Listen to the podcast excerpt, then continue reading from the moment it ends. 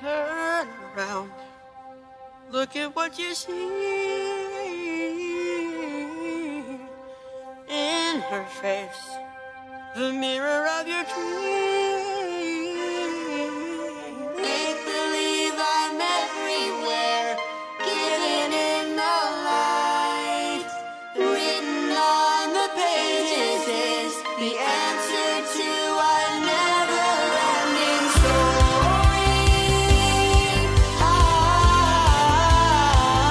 Muito bem, está começando mais um episódio do EAE, o seu podcast de exposição das escrituras.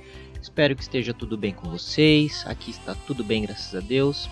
E hoje nós vamos continuar no capítulo 5 de João, do verso 19 ao 29. E sim, esse é o primeiro capítulo que nós vamos ter que dividir ele três vezes, porque é muita coisa, vários argumentos, várias coisinhas que dá para pegar de várias partes, então é muita coisa para fazer num episódio só.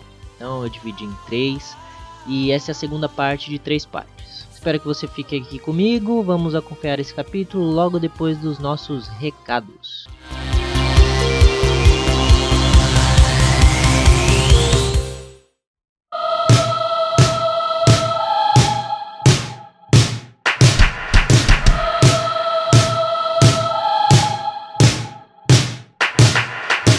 Recados são sempre bem rápidos, é só para agradecer você que fica aí comigo ouvindo este programa, que contribui também com este programa com a sua curtida, com o seu follow no seu agregador de podcast, que compartilha com seus conhecidos, amigos, vizinhos e quem mais você quiser compartilhar.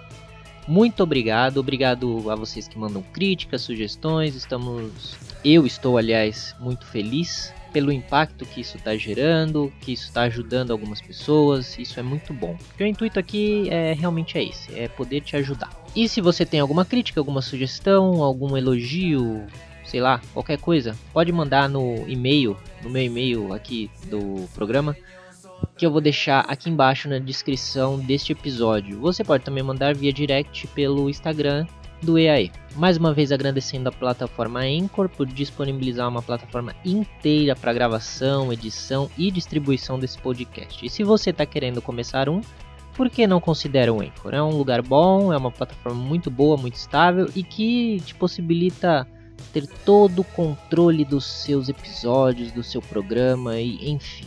Além de distribuir por você o podcast a várias plataformas, né? Então fica aí a dica se você quiser. Anchor é uma plataforma excelente, certo? Então vamos ao episódio de hoje.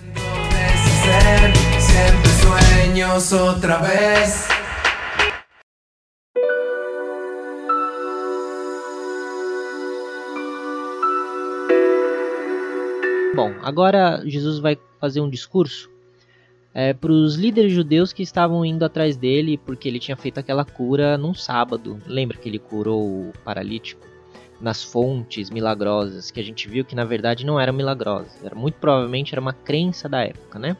Então os líderes judeus foram atrás do homem que curou aquele homem no sábado, porque para eles aquilo era uma ofensa direto às leis de Deus, certo? No verso 19, então, vemos o seguinte: Jesus disse a eles: Eu afirmo a vocês que isso é verdade. O filho não pode fazer nada por sua própria conta, pois ele só faz o que vê o pai fazer. Tudo que o pai faz, o filho faz também. O discurso de Jesus ele vem logo após ele ter sido confrontado pelos líderes judeus, certo? Como eu disse, eles foram atrás dele depois de ter curado aquele homem no sábado. Jesus ele inicia o discurso dizendo que não pode fazer nada por sua própria conta. Não que ele não quisesse ou não pudesse. Precisamos primeiro dizer que o que isso aqui não significa. Isso aqui não significa que Jesus é um Deus menor ou menos poderoso que o Deus Pai. Até porque os dois são um e o mesmo Deus. Isso quer dizer que o filho não age por interesse próprio, conflitante com os desejos e interesses do Deus Pai. Na verdade, Jesus não age dessa forma porque ele não deseja coisas conflitantes ou diferentes. E se os dois concordam em tudo, não podem agir de forma independente um do outro, de maneira nenhuma. Isso nos revela a intimidade e o tamanho da união entre a Trindade. Quando ele continua dizendo que faz o que vê o Pai fazendo, ele esclarece que, por serem um e por nunca estar em desacordo, o filho segue os passos do Pai e como ele age. Assim o filho também age. Quando ele continua dizendo que faz o que vê o pai fazendo, ele esclarece que por serem um e por nunca estar em desacordo, o filho segue os passos do pai e como ele age, assim o filho também age. Então não é uma impotência de Jesus em não poder ir contra, mas sim uma concordância tão perfeita que não tem porquê e nem como ir contra o outro. Jesus então continua dizendo no verso 20: Pois o Pai ama o Filho e lhe mostra tudo o que está fazendo, e vai mostrar a ele coisas ainda maiores do que essa. E vocês vão ficar admirados, porque assim como o Pai ressuscita os mortos e lhes dá vida, assim também o Filho dá vida aos que ele quer. E não só Jesus está sempre de acordo com o Pai, como o Pai está sempre de acordo com o Filho. E porque o ama, mostra a ele tudo o que faz, e não apenas isso. Ainda iria mostrar coisas maiores do que as que acabaram de ver, como a cura do paralítico. Jesus ainda ressuscitaria os mortos, curaria cegos de nascença e ressuscitaria. Seria glorificado, voltará ainda para julgar vivos e mortos, e tudo isso, Jesus diz, iria deixar todos admirados. E por que todos ficariam admirados? Porque assim como Deus Pai ressuscita mortos, dando vida física e espiritual, o Filho dá vida a quem ele quer, e com isso Jesus deixa claro a sua autoridade, igualando-se à autoridade do Pai, que tudo faz segundo sua própria vontade. Ninguém pode persuadir Jesus a fazer algo que ele mesmo não tenha vontade. Com todas as letras, o texto nos mostra que ele dá vida a quem ele quer e essa prerrogativa pertence apenas a ele, como pertence ao Pai também. Continuando, Jesus diz: O Pai não julga ninguém, mas deu ao Filho todo o poder para julgar, a fim de que todos respeitem o Filho, assim como respeitam o Pai. Quem não respeita o Filho também não respeita o Pai que o enviou. Aqui, após falar da unidade total concordância entre pai e filho, ele mostra que ainda assim há papéis específicos que o pai realiza e papéis específicos que o filho cumpre. O pai deu ao filho todo o poder para julgar, e julgar aqui é no sentido de salvação e condenação. Jesus não está falando em julgar se alguém está certo ou errado em suas atitudes, ou julgar se alguém é isso ou aquilo. Nós precisamos julgar as pessoas para o nosso próprio bem. Pode até parecer estranho falar, mas pense bem, viver uma vida de não julgamento quer dizer que isso vai implicar a gente se submeter a pessoas mal intencionadas e de mau caráter sem essa necessidade. Vamos correr vários riscos desse jeito. Não é desse tipo de julgamento que Jesus está tratando aqui, mas do julgamento do destino final, céu ou inferno. Podemos e devemos julgar se alguém corrompe as verdades das Escrituras e de Deus, mas jamais poderemos julgar dizendo quem vai para o céu ou inferno. Não temos esse poder que foi dado a Jesus, e nem podemos conhecer o coração nem a história do primeiro ao último dia de determinada pessoa, seja ela quem for. E por que Jesus recebeu esse poder? Ele mesmo diz em seguida, para que fosse reconhecido, respeitado como filho de Deus, como sendo Deus. Novamente aqui ele se iguala a Deus e diz que não respeitá-lo, da mesma forma que se deve respeito a Deus, é como desrespeitar o próprio Deus. Nós mesmos já ouvimos muito a frase desrespeitar minha mulher é me desrespeitar, ou então desrespeitar o meu pai, a minha mãe, é a mesma coisa que me, me desrespeitar. Ou então, ainda, né, quem nunca ouviu, mexeu com ele, mexeu comigo. Tamanha é a unidade de Jesus com o Pai que ir contra um é a mesma coisa que ir contra o outro. Por isso que toda forma de excluir a divindade de Cristo é, alegando idolatria nisso, é na verdade uma perversão por causa de uma má compreensão da Trindade, e isso acarreta em ir contra o próprio Deus. Já no verso 24, ele afirma o seguinte: Eu afirmo a vocês que isto é verdade. Quem ouve as minhas palavras e crê naquele que me enviou tem a vida eterna, e não será julgado, mas já passou da morte para a vida. A vida eterna, a salvação, é de todo aquele que ouve, mas não somente isso, a quem ouve e crê em Deus que enviou Jesus. Além de ter a vida eterna, essa pessoa não será julgada porque passou da morte, onde nascemos, a morte causada pelo pecado, para a vida eterna. A única forma de vencer o pecado e ser liberto do poder da morte eterna é através do poder de Jesus crendo nele e no Pai que o enviou. Verso 25: Eu afirmo a vocês que isto é verdade. Vem a hora, e ela já chegou, em que os mortos vão ouvir a voz do Filho de Deus, e os que a ouvirem viverão. Aqui temos um versículo que precisa do seu contexto para ser entendido. Quando nós lemos ele isoladamente, podemos cair no erro de dizer que Jesus estava falando que até quem já tinha morrido desde o começo da história do mundo iria ouvir a voz dele e agora teria uma segunda chance é, aos que morreram sem crer em Deus.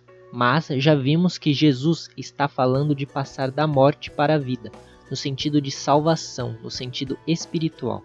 Por isso os mortos vão ouvir significa que os mortos que nascem mortos no pecado, ou seja, todo o ser humano irá com a vinda de Jesus ouvir a sua voz e os que ouvirem, aqui não no sentido passivo de escutar, mas no sentido de dar ouvidos ao que ele diz, esses viverão para a vida eterna.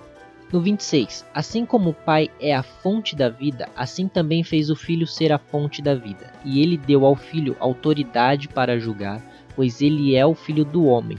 Não fiquem admirados por causa disso, pois está chegando a hora em que todos os mortos ouvirão a voz do filho do homem e sairão das suas sepulturas.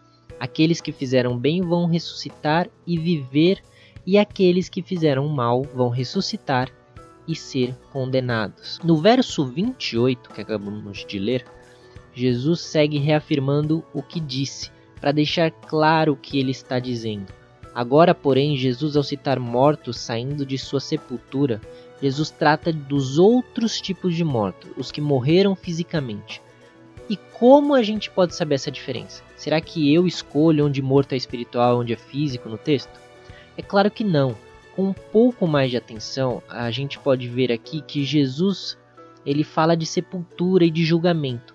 E quando que os mortos sairão de suas sepulturas e serão divididos entre salvos e condenados? Apenas no juízo final.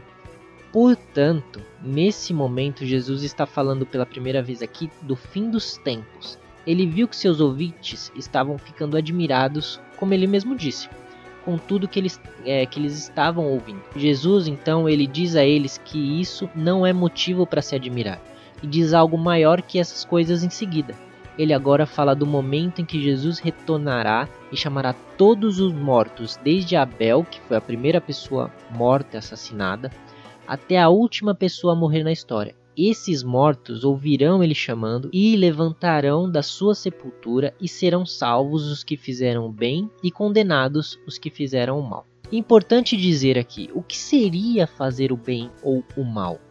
nossa salvação então é por conta de obras. Se eu vou, sou uma pessoa boa, então eu vou ser salvo. Se eu sou uma pessoa ruim, eu vou ser condenado. É isso que a gente aprende desde pequenininho, pelo menos na grande maioria das vezes. João já disse algumas vezes e vai insistir nisso até o fim do evangelho. A salvação é dada por Deus de acordo com a sua vontade.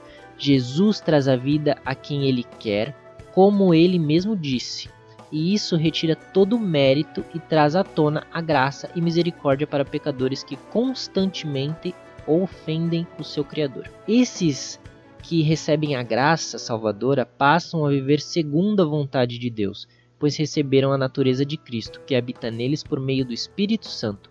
E por viverem segundo a vontade de Deus, eles vivem praticando o bem, e não o bem que eu e você achamos bem, mas o bem segundo o próprio Deus. Já os que praticam o mal são os que não recebem da graça salvadora. E esses passam a vida inteira pecando em uma vida de rebelião contra Deus. O bem e o mal, segundo os homens, muda de tempos em tempos. Coisas erradas no passado podem não ser erradas hoje e vice-versa. Mas a moralidade de Deus nunca muda e é ela que pode dizer o que é bom ou mal de fato.